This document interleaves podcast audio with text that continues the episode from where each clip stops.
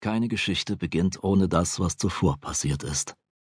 Länder haben ihre Legenden, Völker ihre Mythen und Männer und Frauen ihre Erinnerung, die sie erst zu dem macht, was sie sind, und manchmal daran hindert, die zu werden, die sie sein wollen. Für April beginnt die Geschichte an einem Wintertag.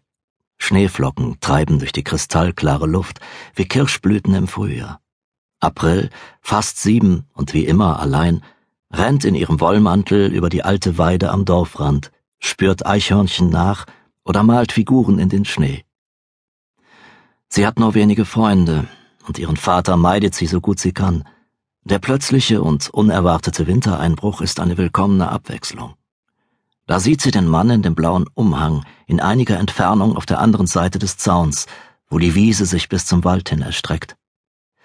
In der anderen Richtung führt sie hinunter zum Fluss, dessen Ufer seit Wochen von einer dünnen Eisschicht überzogen sind, blind von Nebel und Schnee. Der Mann steht verloren in einem Meer silbernen Schilfgrases, dessen erstarrte, gebrochene Halme in alle Richtungen weisen. Auf dem Kopf trägt er einen eigenartigen Hut, der sie an einen vornehmen Herrn denken lässt. Neugierig tritt April näher. Die östlichen Provinzen sind in den späten Jahren des 16. Jahrhunderts ferenidischer Zeitrechnung kaum das, was man als eine sichere Gegend bezeichnen würde. Das strahlende Reich steht vor dem Auseinanderbrechen. Ein Kaiser folgt dem nächsten ins Grab, und die Präfekten und Dons walten, wie ihnen beliebt. Häufig tragen sie ihre Streitigkeiten mit Gewalt aus, und wechselnde Propheten geben ihr Möglichstes, die Menschen von dem Gedanken abzubringen, dass das Leben vielleicht mehr bereithalten könnte als Krieg oder leere Versprechen.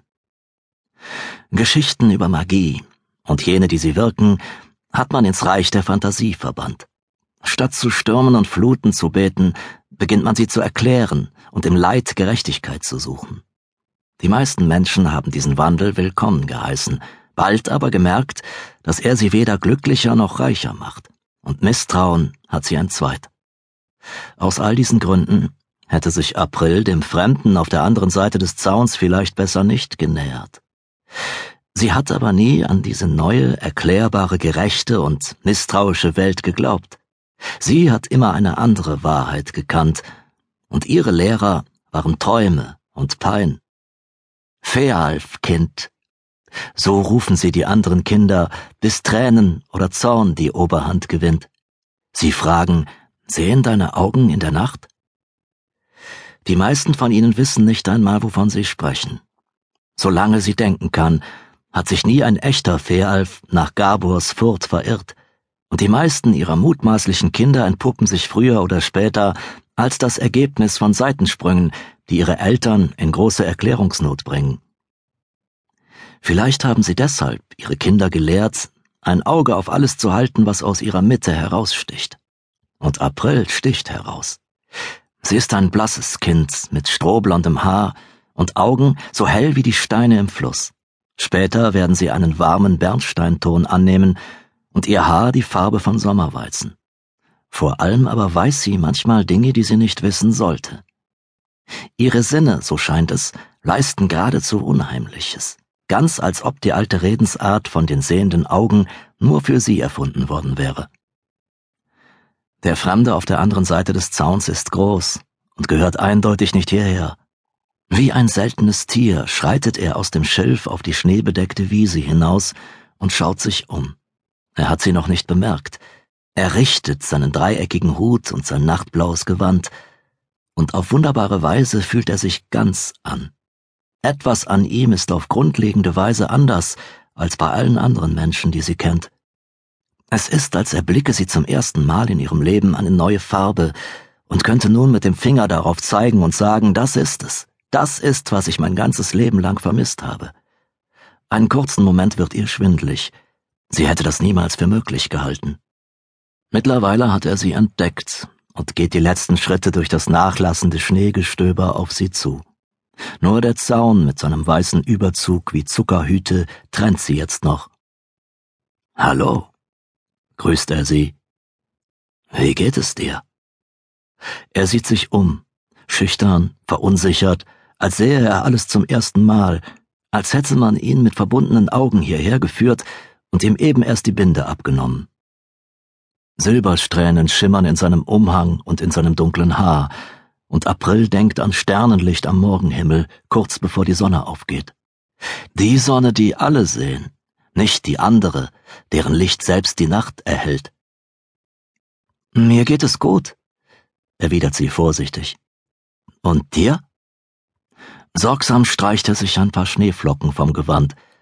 Der Stoff macht einen kostbaren Eindruck. Es sieht aus, als ob kleine Sternschnuppen aus ihm regnen. Offensichtlich ist aber sein Umhang zu kalt für diese Jahreszeit. Sag mir, bittet er sie, wo bin ich? In Gabors Furt. Woher kommst du? Ich weiß es nicht, sagt der Fremde und runzelt die Stirn. Beim Blick in seine Augen, kalt und grau wie der Himmel, fällt es schwer zu glauben, dass es etwas gibt, das er nicht weiß. Bist du ein Fürst? Ein Lächeln huscht über sein Gesicht. Wohl kaum. Fürsten reisen mit Gefolge und haben Pferde und Kutschen. Ich dagegen habe mich wohl bloß verlaufen.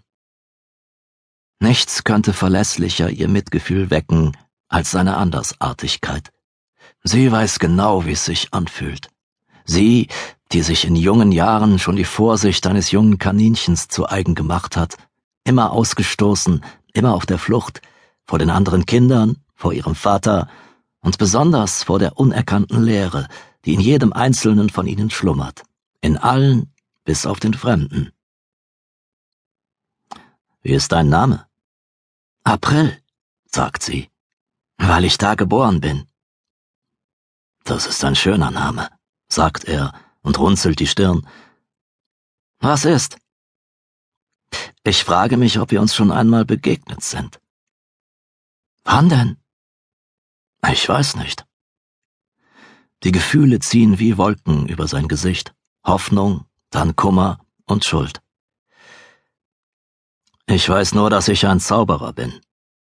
Nein, bist du nicht, protestiert sie, und er schaut so bedrückt wie damals Todd, als er erkannt hatte, dass er Hasen nicht allein mit den Händen fangen kann. Bei dem Gedanken muss sie lachen. Dann sieht sie, wie sehr ihn ihr Unglaube verletzt, verloren wie er dort steht, in seinem Gewand aus Sternen und Nacht. Man glaubt nur, was man sieht, nicht wahr? Aber gut, ich werde es dir beweisen. Einen Moment lang kann sie ihren eigenen Herzschlag hören. Wenn ich dir einen Regenbogen schenke, glaubst du mir dann? Er scheint sein Angebot noch im selben Moment zu bereuen, doch kaum, dass sie nickt, klatscht er in die Hände, schließt die Augen und hebt die Arme zum wolkenverhangenen Himmel und April sieht einen Regenbogen entstehen, wie sie noch nie zuvor einen gesehen hat, in Farben, die sie nur aus ihren Träumen kennt, sattes Türkis wie ein kühler Teich und zartes Lapislazuli dahinter, taufrischer Flieder und samtenes Rot, das an den Rändern zu gleißendem Rosenquarz erglüht. Und sie verliert allen Zweifel, den sie jemals gehegt hatte. Der Regenbogen verblasst in silbergrauem Rauch. Das war der letzte Regenbogen, den ich jemals gemacht habe, sagt der Zauberer ernst. Etwas an ihm ist anders als zuvor. Ich hoffe, er hat dir gefallen. Er war wunderschön, antwortet April. Glaubst du mir jetzt? Oder wirst du Schlösser, Drachen und Schätze von mir verlangen? Ich glaube dir, sagt sie vorsichtig. Ich habe es immer geglaubt, aber eure Zeit ist vorbei. Da bohren sich seine Augen mit einer solchen Schärfe in sie, dass sie erschrickt und zurückweicht. Das sagen alle, platzt es aus ihr heraus. Sie sagen, es gibt keine Magie. Dabei kann ich sie aber doch sehen. Sie ist wie eine Sonne in der Nacht. Erstaunen und Furcht spielen auf seinem Gesicht. April, flüstert er. Dann entschuldigt er sich bei ihr, doch sie weiß nicht wofür. Wie jung du noch bist. Natürlich. Die andere Sonne. Ich erinnere mich. Sie quält dich noch jeden Tag, nicht wahr? Er weiß es, denkt sie, mit einer Mischung aus Triumph und Entsetzen. Er weiß es. Dann scheint er zu vergessen, worüber sie eben noch gesprochen haben, und wendet sich ab. Vorbei.